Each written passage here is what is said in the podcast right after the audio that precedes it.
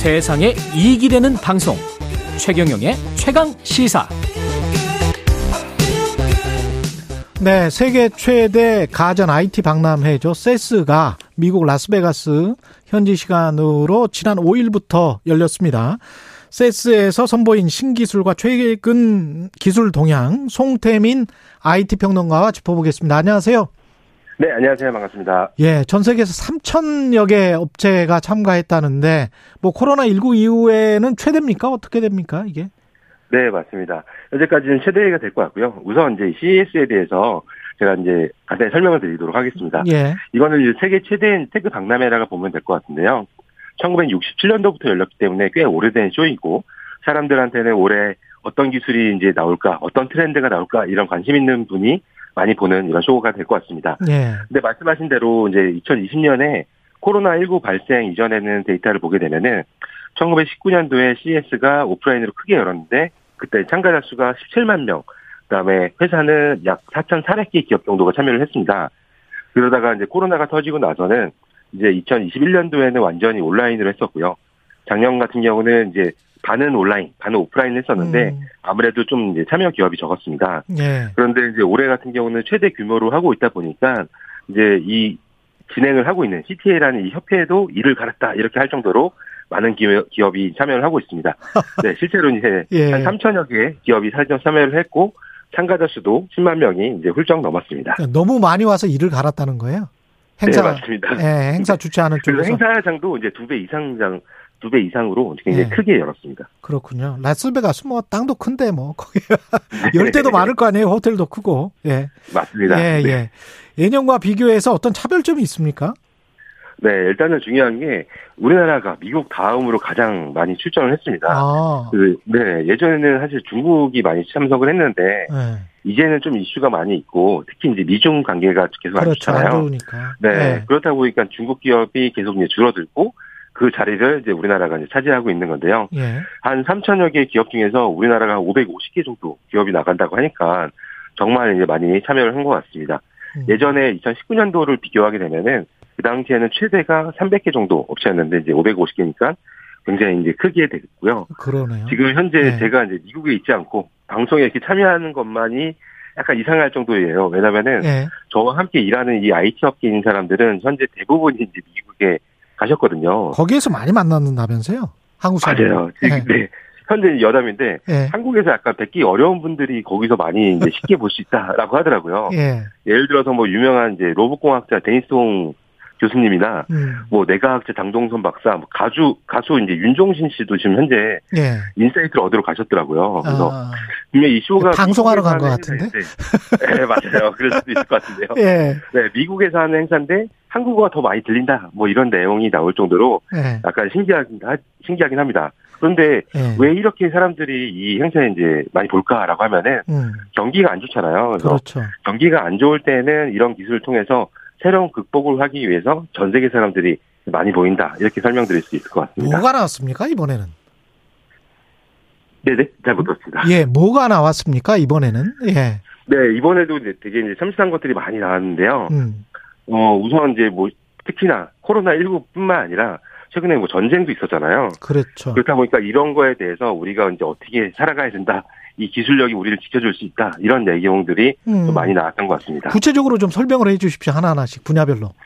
네, 알겠습니다. 예. 일단은 이 기술의 동향을 알기 전에 예. 우리가 이 CES에 대해서 잘못 알고 있는 사실 한 가지만 좀 먼저 설명을 드릴게요. 예.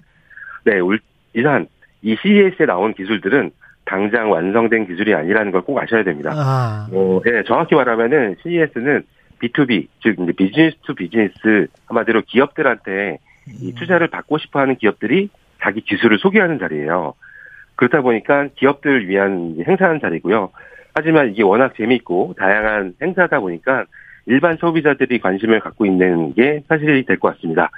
그래도 이제 이게 투자를 위한 쇼다, 박람회다 이렇게 예. 보시면 될 것 같고요. 예. 이 여기서 CES를 보시려면은 한 세 가지 정도의 중요한 포인트가 있어요. 예. 첫 번째는 올해 과연 이 쇼에서 주요 메시지가 무엇인가? 음. 두 번째는 작년에 비해서 어떤 기술이 늘었느냐? 예. 네, 세 번째 나온 세 번째는 나온다고 했던 기술들이 진짜 나왔느냐? 어. 이세 가지를 보면 될 것 같습니다. 예. 그 순서대로 한번 보죠. 주요 메시지가 네네. 뭐였습니까? 예, 주요 메시지들은 한 여섯 가지가 됐었는데요. 예. 첫 번째는 뭐 기업용 기술, 그다음 메타버스와 웹 3.0, 음. 그다음에 이동성, 그다음에 건강 기술, 뭐 지속 가능성, 그다음에 뭐 게임에 대한 아. 이런 부분들이 예, 좀 있었습니다. 네, 그래서 간단히 그렇군요. 설명을 예, 드리면요. 여기서 이제 안보에 대한 내용이 좀 나왔어요. 안보? 네, 이때까지 예. 항상 기술, 뭐 비즈니스에 대한 내용이 나왔는데 이제는 경제 안보의 개념까지 들어간 거죠. 예. 그러니까 아까 간단히 제가 설명드렸지만은 저희가 이제 환경이 안 좋아지고 이런 전쟁이 일어나다 보니까 기술들이 과연 어디까지 우리를 보호해줄 수 있는가 이런 얘기까지 나올 수 있는 거고요. 예. 네, 그래서 이제 이번에 이제 CES 이제 슬로건이 Be in it이라고 해서 예. 한마디로 해서 이제 깊게 빠져들어 라는 이런 형태가 될 것 같습니다. 음. 그러니까 작년까지는 그냥 모두를 위한 일상의 일상의 기술이었다면은 지금은 그것이 이제 바뀌어가고 이 자체가 기술이 좀 더 한 단계 몰입하고 있다, 심화되었다라고 보면 될 것 같습니다. 구체적으로 뭐 인류 안보든 지금 말씀하신 뭐 메타버스든 뭐 이런 것들 있지 않습니까? 네네, 예. 구체적으로 좀 아까 또 이동 이야기도 하셨잖아요. 네네. 예. 어떤 것들이 나왔나요? 기술로는? 일단은 좀 전에 예, 설명드린 것처럼 뭐 음. 인류 안보, 웹 3.0, 메타버스 등이 있었는데 예. 사실 가장 큰 주목을 받은 거는 이동 수단에 대한 이 mobility에 대한 부분이었습니다. 예. 네, 이 모빌리티 같은 경우는 사실 어, 이 CES가 세계 최대 가전 쇼라고 했는데 세계 최대 모터쇼인가 이런 얘기가 나올 정도입니다. 예. 뭐 작, 예, 작년까지는 이제 완성차들의 이제 각축전이 벌어졌다고 하면은 올해는 이 IT 부품과 전장 기술들이 주목을 받고 있습니다. 음. 뭐한 가지 예를 들면은 어 전기차 이제 배터리를 충전하잖아요. 예. 급소 충전을 하는데 이 충전을 하면서 배터리에 대해서 어, 분석을 하고 어, 상태 어, 배터리 수명이라든지 상태를 측정하는 제품이 선보이기도 했고요. 예. 이뿐만 아니라 앞으로는 자율주행, 자율선박, 또 도심 항공교통들 기술들이 이제 많이 펼쳐질 거기 때문에 음. 어, 이를 위해서 폰에서만 조작하던 앱들이 이제는 자동차에서도 가능할 것 같습니다. 예를 들어서 이제 구글에서도 이번에 참가를 했는데요. 예. 어, 새로운 아- 안드로이드 오토를 선보였습니다. 이거 같은 경우는 구글 뭐 Assistant, 뭐 지도, 뮤직, 메시지, Play Store 등 안드로이드 폰에서만 조작할 수 있던 앱들이 전부 다 이제 자동차 대시보드에서 그대로 사용을 할수 있게 된 거고요. 예. 그러니까 앞으로는 한마디로 이번에서 보여준 것도 전기차가 완성차를 보여준다기보다는 음. 앞으로는 차 안에서 무엇을 해야 될지 이것에 대한 기술 트렌드가 앞으로 이제 좀 바뀔 전망이다 라는 거를 좀 이제 알려준 것 같습니다. 확실히 자동차가 이제 휴대폰화되고 거기에서 자율주행차 안에서 업무를 보는 그런 식으로 지금 바뀌고 있는 거네요. 예. 맞습니다. 예. 사람들이 제일 많이 원하는 건 아마 차 안에서 잠을 편하게 자는 법이 아닐까라고 생각이 그렇죠, 그렇죠. 저도 그거를 가장 원합니다. 예. 네. 예. 그냥 자기가 알아서 가고. 예. 네네. 그 농업에서도 자율주행 트랙터도 나왔더라고요. 네, 맞습니다. 이번에는 이제 또 자율주행 트랙터를 만들고 있는 존디어라는 회사가 있는데요. 음. 이 존디어 회사에서 어 한마디로 이제 일반 자동차가 아니라 농업에서 쓰이는 엄청 큰 트랙터에다가 이제 센서를 달았습니다. 예. 뭐 바퀴가 사람보다도 크더라고요. 그래서 예. 이 트랙터에는 다양한 센서가 있는데요. 어 잡초인지 이게 진짜 풀인지 약간 구분을 해가지고서 잡초에만 이렇게 농약을 뿌려주는 기술도 나오고 그다음에 각종 뭐 GPS와 카메라, 센서 등 AI 기술들이 막 혼합되어 있다 보니까 운전자 없이도 24시간 작업을 수행한다고 합니다. 운전자 없이. 네네 맞습니다. 이러다 보니까 24시간 내내 이제 자동으로 돌아가니까 와. 앞으로는 이제 인류 식량 문제도 좀 이제 해결을 할 수도 있지 않나라는 생각이 들기도 합니다. 그러네요. 그리고 누구나 다 농업을 만약에 규모의 경제로 하면은 할 수도 있겠네요. 농업이 엄청나게 혁신되겠습니다. 네 맞습니다. 예. 우리 스타트업들도 지금 뭐 큰 기업들 뭐 삼성, LG뿐만이 아니고 스타트업들도 많이 가서 혁신상을 받기도 했다는데 그것도 좀 소개를 해 주십시오. 네. 우선 이번에 뭐 삼성이나 LG 같은 데도 많이 나왔지만은 예. 어 예를 들어서 뭐 현대 자동차 같은 경우는 출, 그 참가를 하지 않았거든요. 예. 대신 그들이 투자를 한 스타트업들이 대거 이제 참여를 하는 음. 이런 부분이 좀 나왔던 부분도 있었고요. 예. 그들이 이제 상을 이제 사게 되는데 우선 이제 상에 대해서 먼저 간단히 설명드리면은 전체 이 CES에서 받는 상은 499개입니다. 그런데 그 중에서 우리나라가 141개를 탔어요. 예. 네, 굉장히 이제 499개 중에서 141개를 탔어요? 맞습니다. 와. 게다가 이제 또 최고 혁신상이라고 불리는 거는 총 17개가 있습니다. 예. 근데 그 중에서 우리나라는 총 10개를 또 타게 됐고요. 17개 중에서 10개. 네.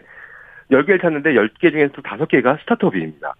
그래서 이제 간단하게 제가 이제 소개를 한번 해볼게요. 예. 이제, 이제 닷패드라고 있는데 이거는 뭐냐면은 어, 시각장애인들이 사용하는 태블릿 PC라고 보시면 될 것 같습니다. 아. 그래서 이제 아마 시각적으로 보는 게 아니라 촉각적으로 느끼는 이런 태블릿인데요. 예. 네, 이 태블릿 같은 경우는 현재 애플과 협업을 하고 있다고 하는데 음. 이제 몇 년 안에는 한마디로 애플에서 나오는 앱들이 이 아이패드에다가 그냥 보여지는 게 아니라 점자로도 같이 보여줄 수 있게 어. 되는 네 이런 부분이 되다 보니까 예. 이번에 혁신상을 이제 타게 됐었고요. 네 이거 말고도 약간 재미난 것들을 또 설명면서 설명드리면은 예. 어 우리나라 사람들이 잠이 부족해서 그런지 어 전 세계적으로 약간 슬립 테크에 대한 부분이 상당히 낮아서 그렇죠.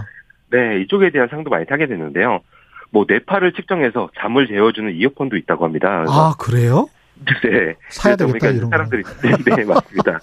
네, 이뿐만 아니라 예. 뭐 집에 있는 스마트폰이나 스마트 TV, 각종 스피커 등 마이크가 설치된 기기만 있으면은 수면 단계를 측정해서 사람들한테 약간 편안하게 잠을 잘 수 있도록 제안해주는 이런 서비스도 나왔습니다.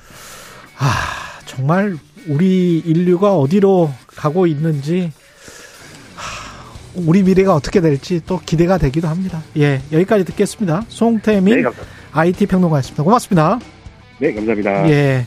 앞서 말씀드린 커피 쿠폰 당첨자 최경련의 최강시사 홈페이지에서 확인하실 수 있고요. 1월 9일 월요일 KBS 1라디오 최경련의 최강시사였습니다. 오늘은 여기까지고요. 내일 아침 7시 20분에 다시 돌아오겠습니다. 고맙습니다.